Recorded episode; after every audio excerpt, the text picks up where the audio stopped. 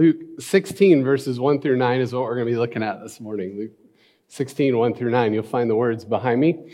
Uh, you'll find them on the screen in front of you. Uh, or if you've got it with you, uh, go ahead and follow along, however it is that you want to do that before we read it and before we pray. No, let's pray first, and then I'll give you a little something, something, and then we'll read it. How does that sound? Let's pray. God, thank you. Um, oh, my goodness. Thank you for your grace.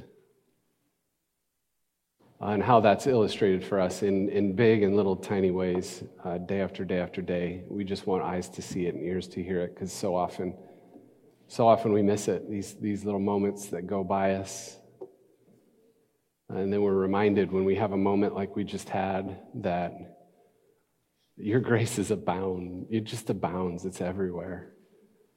Oh, and it's so beautiful. And we accept it. And so now, again, God, we ask for you to speak, and that we would hear, and that we would be changed, and that we would be transformed, that we would connect to that flow of grace that undergirds all of creation, so that we can live lives of grace and generosity in this world. Amen. So before we read it, I want to say a little something about this story. This is one of those stories, I've preached on a number of them um, before um, this is one of those stories in the, the Gospel of Luke that is unique to Luke. Uh, Jesus tells uh, a series of 10 different little stories, call them parables, uh, in, in the Gospel of Luke that are unique to Luke. Uh, and it's at this part in, in Luke's Gospel that uh, Jesus has made his, is making his way from Galilee in the north to Jerusalem in the south. Right? There comes a point in chapter 9 where Luke says he sets his face towards Jerusalem, which means he's going to Jerusalem and there's resolve in him. He knows what's going to happen when he gets there. We all know what happens at the end of Luke when he gets there, right? Trouble. So the cross is waiting. So he's, he's taking his disciples on a trip from Galilee in the north to Jerusalem in the south. Now, most good Jews would take a trip, would take the long way around in order to get there. Uh, because in between Galilee in the north and Jerusalem in the south is a place called Samaria. Have you heard of Samaria? Samaria is enemy territory. Samaria is full of people who don't think like Jews, who don't think like Jesus and his disciples, who have very different about, ideas about God, very, very different ideas about how to operate ourselves as we make our way in this world. Uh, and there's, there, there's a contentious relationship between Jews and Samaritans. We can think of them as enemies. Well, Jesus doesn't go the long way around, the way most Jews would go. He takes his disciples through Samaria. Oh, how good is that? He's like, let's go. It'll be fun, right? And there's this guy named Eugene Peterson. Have you heard of Eugene Peterson? He's the guy who translated the Bible into the version we now have as called as the message, right? So, giant spiritual man, just a beautiful soul and an amazing writer. Anyway, uh, he says, This is Jesus when he's not in church. And I love this. I love this metaphor. This is Jesus when he's not in church. He's, he's uh, among a people that think very differently than, than he does. And he says that for us, this becomes a metaphor for us. This is like, uh, he takes them through a, a territory that's like us between Sundays. Like on Sunday, we generally are with a lot of people who think the same things we think about God. Although I would say that there are as many theologies in this room as there are people, by the way. But generally speaking, we think most of the same things about God and how we ought to operate in the world. And we get that every Sunday. But between Sundays, we rub shoulders with all sorts of different people who may not be thinking the same things that we think about God and how we operate in this world. And so he says this becomes a metaphor for us uh, as we live our lives between Sundays, which I think is awesome. So I just wanted to give you that background uh, for some of us again, uh, for some of us for the first time, and that's cool. Um, but before we read it, so Luke 16, 1 through 9, it goes like this Jesus told his disciples, and by the way, he's telling this story to his followers, his disciples, and there are some Pharisees sort of hanging around on the edges, so they're kind of curious about Jesus, but there's something about Jesus that rubs them the wrong way. They like don't like him, so they're at this point they're still trying to figure out a way to you know, we got to get rid of this guy. They're suspicious. So he's telling this story within earshot of the Pharisees, the religious experts of his day. Here's the story. He says, There was a rich man whose manager was accused of wasting his possessions. So he called him in and asked him, What's up? What is this I hear about you? Give an account of your management because you can't be my manager anymore. In effect, firing him on the spot. The manager said to himself, What do I do now? My master is taking away my job. I'm not strong enough to dig. I'm ashamed to beg. Who wants to do that? Oh, I know what I'll do. So that when I lose my job here, people will welcome me into their homes. I got this. So he called in each one of his master's debtors, the people who owed him stuff. And he asked the first, How much do you owe my master? 800 gallons of olive oil, he replied. The manager told him, Take your bill, sit down quickly. We got to do this quickly. Right? Quickly, make it 400. Then he asked the second one, How much do you owe? Thousand bushels of wheat, he replied. He told him, Take your bill, make it 800. So he's discounting it, right? He's cutting their debts. So good. The master then, Jesus says, commended the dishonest manager because he had acted shrewdly. For the people of this world are more shrewd in dealing with their own kind than are the people of the light. I tell you, use worldly wealth to gain friends for yourselves, so that when it is gone, you will be welcomed into eternal dwellings. What? We'll go that far. What is this story? It's so strange. The guy, he's dishonest. And Jesus has the rich guy be like, Nice work, man. You got me. You dog. Oh, funny. So, before I before we get into that, I have to tell you a story. When I was uh, I graduated college, moved to Ames because Renee was going to school at Iowa State, and I wanted to be close to where she was. And I took a job. It wasn't a job I necessarily wanted, but I took it because I wanted to be close to Renee. Right. So uh, I took a job at Sherwin Williams paint store right over there that was my job for two years. I was the assistant manager. My job there was, was to collect money that people owed when they had credit with the store. So paint contractors would come in and they would charge the paint to the store and we would send them a bill and they would, they would have to pay us later, right? And it's not an easy gig to collect money from paint contractors. Now, Nothing against paint contractors. I have a ton of respect for paint contractors. That job is a lot harder than you might imagine. So I have nothing but, but respect for the people who run those businesses and do them well. But we had this guy, right? His name was Phil. Not even close to his real name, but we'll call him Phil because we're in Ames. So we'll call him Phil. Actually, I haven't looked him up. I don't know if he's still doing business around here, but we'll call him Phil. Phil was a good guy. He was a great guy. Everybody liked him. He was hilarious. He had this thing about him that made you want to be near him, right? In fact, we would. The manager and I would, would sometimes take him golfing over at Veenker Golf Course, which was fun. And let me tell you, some painters can put down Coors Light like you wouldn't believe. But here's the deal we hung out with this guy he was great. Everybody loved him. But there was this shady side to Phil that no one else got to see, but everyone suspected. But I got to see it because I was the assistant manager. I had to get him to pay his bills. He knew that after 30 days past due, I would give him a call and I would say to him, Hey, I, we need you to pay your bill.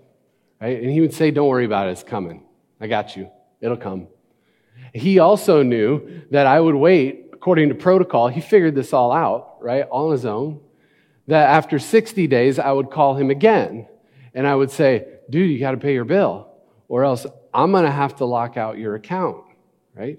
And he'd give me every excuse in the book because he knew that after 90 days, he would have another 30 days after that before I would actually lock him out and he wouldn't be able to charge anything, right? So he'd give me every excuse in the book. He'd come in store, he'd meet with me, and he'd say, My girlfriend lost her job. One of my dudes broke my truck. I have to get it fixed. You know, my dog is sick. And he would always say it with a twinkle in his eye and a half smile on his face. And he knew, and I knew, and he knew that I knew that he was lying through his teeth, right? But he did it He did it time and time again, and then would pay his bill at the last second before I would lock out. I respected that guy because he had this drive in him to get what he wanted.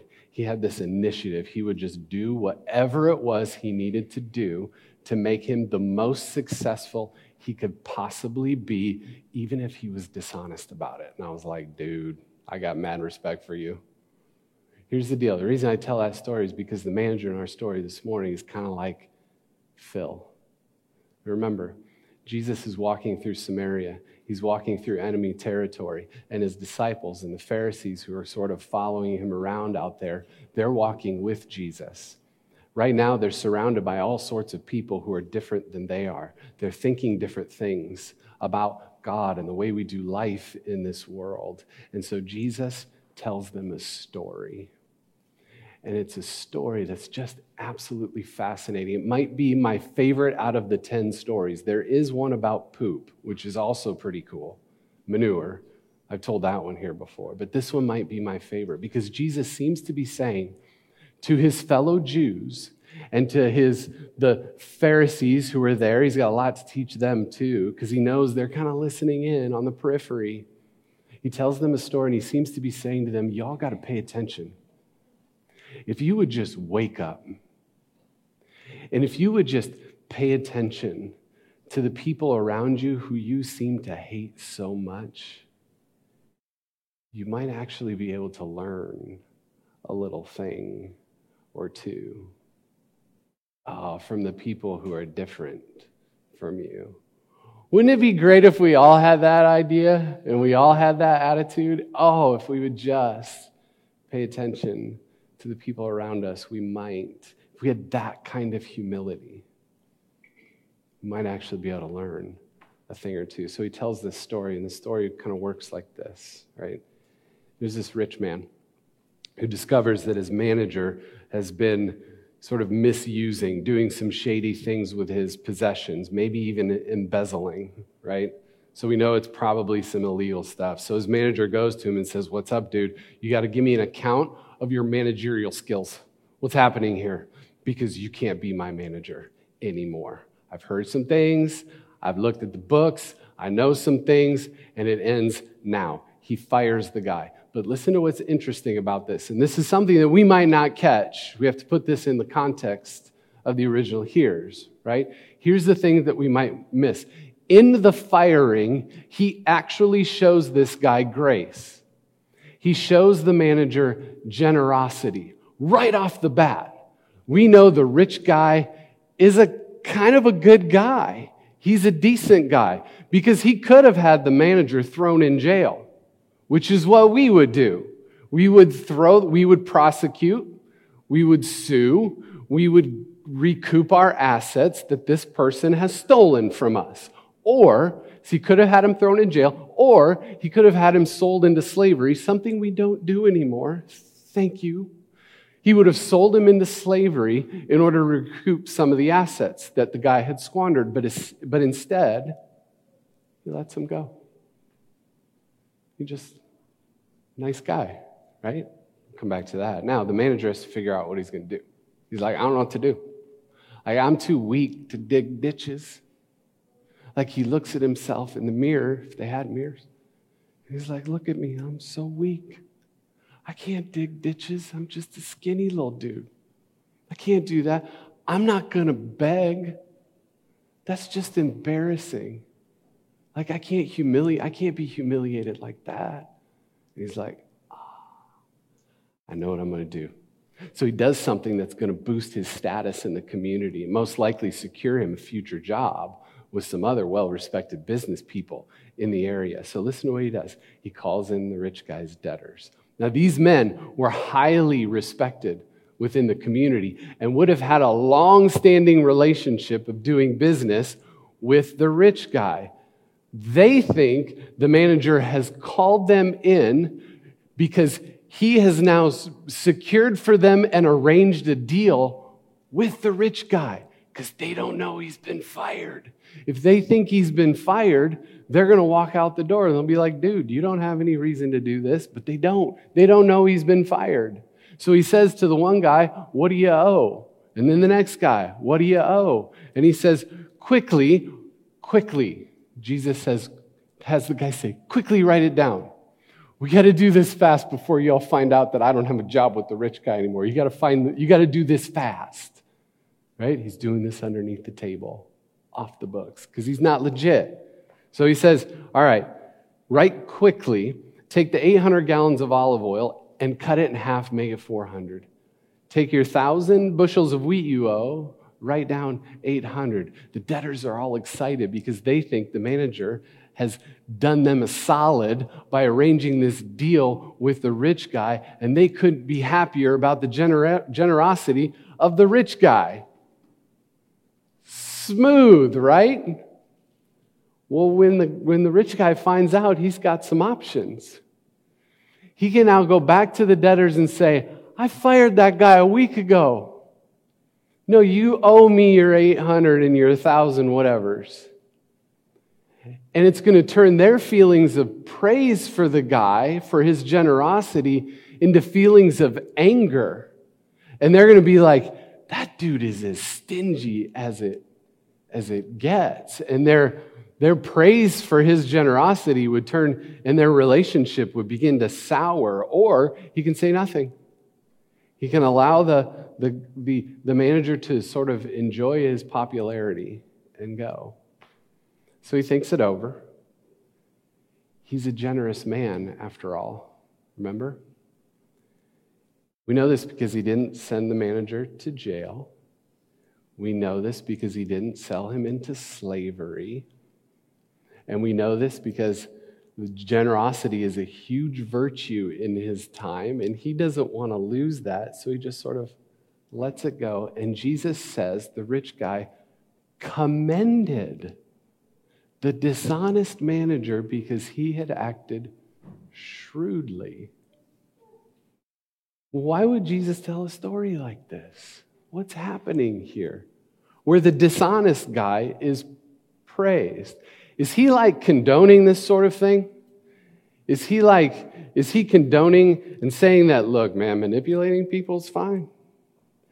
Telling little white lies. It, lying to people is fine as long as it's little white lies. I don't think so. Do you? I wouldn't be consistent with the rest of Jesus' teaching. So, what's, what's happening here?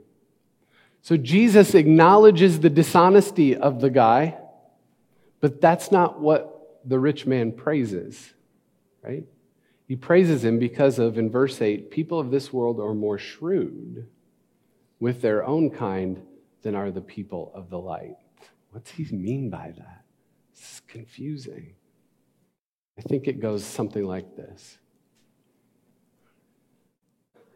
Like, if we'd all take our spiritual lives, if we'd all take this living life with God thing as seriously as this guy took his survival in the community, just think about what could happen. If we would all take our spiritual lives, our relationship with God, as seriously as some of us take our, our real jobs between Sundays and how much time and effort and hard work we put into that, if we, or maybe school or study or whatever, if we put as much energy or took our relationship with God as seriously as those things, just think about what could happen. I mean, so here's the, the, the dishonest manager. Like, he's motivated by this sort of, he's moved by an intense creative purpose. Like, there's juice there. He's like, I got to do something. He's creative about it. He's got this initiative that we rarely ever see, right? So we see this all the time out there between Sundays, right? You see this all the time. You could probably think of all kinds of different ways in which you have been or others have been at work or at school. They show this creative purpose and they just do things that are spectacular. And there's like this relentless pursuit to get after whatever it is that people want to get out after out, out there in the corporate world or out there in the working world.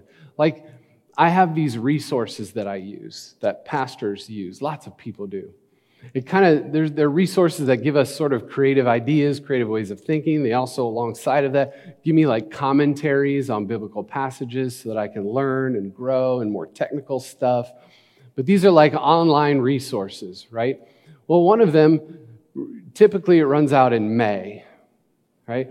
Well, in August, I started getting emails from these people asking me to renew my renew my subscription. I'm like, it's August, man. Like, what are you doing? It's like nine months. But they're already doing it in August. And then in September and October and November and December, I keep getting email after email. And then when it gets even closer, it's like every two weeks. And then it's like every week. If you do this now, you save X amount of money right? And this is standard practice with newspapers and magazines and online subscriptions. It's called a, a, renewal series. Man, they come after you. Have you ever experienced this when you've got a subscription to something? You got to re up, re up. DirecTV is calling me. I don't want to talk to you, DirecTV. I want to get rid of you, in fact. Don't call me anymore. Don't send me any emails. Have you had this experience? There's like this relentless pursuit after us to get whatever it is that they want. Here's this guy. He's relentless. He's like, I'm going to do what I got to do. Now let's think about our spiritual lives, our relationship with God, that, that part. And by the way, I don't think we can separate our regular lives from our spiritual lives. Right? I think they're all mixed together, but sometimes we separate them and we spend so much time on our other lives that we sort of, in our minds, we don't barely have time for this part of our lives. What would happen if we put that kind of sort of that relentless pursuit in our relationship with God? How many of us are driven by that kind of creative purpose? How many of us have that kind of initiative? Man, we could learn a lot from the people of this world. It works for the church too, right? Oftentimes we'll come up with all sorts of different ideas to do something new around here, a different way to engage the world, but we sort of lack the creative initiative in order to make it happen. We lack the number of people to get together and say, no, we're actually going to do this together. So oftentimes we have really good ideas and we talk about them for a while, and then nobody takes up the mantle and says, let's go for it. Because oftentimes we end up thinking to ourselves, we got enough people around here, somebody else can do it. Somebody else can do it. Somebody else can take that on. What kind of initiative do you need to take this morning? Where might God be calling you? Because I think God is always calling us, always inviting us, always in whispering in our ears, saying, You can take a next step. What kind of initiative do you need to take? Right? What, what kind of thing do you need to give more of yourself of in order to make this community what God wants it to be? Or who do you need to invite into this? Where's your place of initiative? Or maybe it's not even have to do, maybe it doesn't even have to do with this community, this church. Maybe there's a coworker or a friend or a neighbor or a fellow student or whomever. Where's there some initiative that you need to take there? Some group of people maybe that you've been that you've been feeling. There's like this itch that you've been feeling like God is calling me to serve these people. Right? Where do you need to take some initiative this morning? So here's this dishonest manager. Not only is he creative in his problem solving, but he takes this initiative. You know what the other thing he does is? He takes absolute, these are drastic steps. Like in faith world, we would call this an act of faith. Like he's taking big leaps of faith here. Like he's cutting these people's debt, even though he doesn't work for the dude. And as a, as a consequence, again, God already let him off, didn't send him to jail, didn't him, sell him into slavery. And yet he still goes and he cuts their debts in half.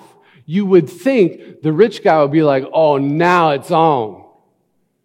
Jail time, I'm selling you. I'm going to recoup everything you've lost to me because I thought you lost me a bunch and now you've lost me a bunch more. But he takes those drastic steps. We'll talk about why a little bit later. He takes them, right? I think it's always a good thing for us to take a, take a step back and look at our life with God and be like, what kind of drastic step, what kind of leap of faith does God want me to take right now? Like, what kind of risk? Are you taking any spiritual risks in your life with God that have that may have real live consequences in your life here and now.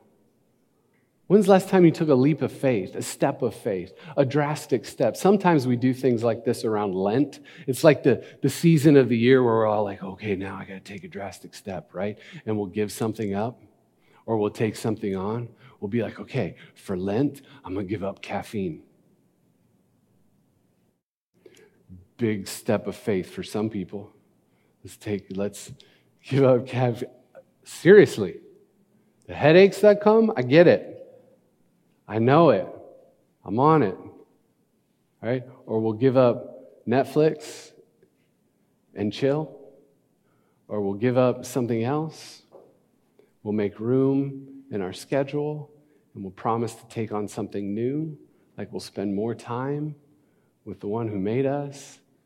Like maybe we'll take on spiritual disciplines during that time. Like it's one season of the year, we think to ourselves, it's not very long, we can do this right? And then we'll go back, right? Maybe we'll take on the spiritual discipline of fixed hour prayer, or maybe we'll be like, I'm to finally read my Bible. I'm to finally read it. I'm to finally study it. Or I'm to get with a group of people and we're to do this, right? So there's a season out of the year where we kind of do this, but, but maybe it's a good idea to sort of take stock of our lives every once in a while, not just during that season, but every Maybe every time we take our head up off the pillow, pillow and put our feet on the ground, we're like, okay, what's next, God? Is that, that, is that the first question you ask in the morning? Okay, what's next, God? Good morning, Jesus. What do you have for me today? What would happen if we did that? Oh my goodness. Jesus is saying, be like that dude.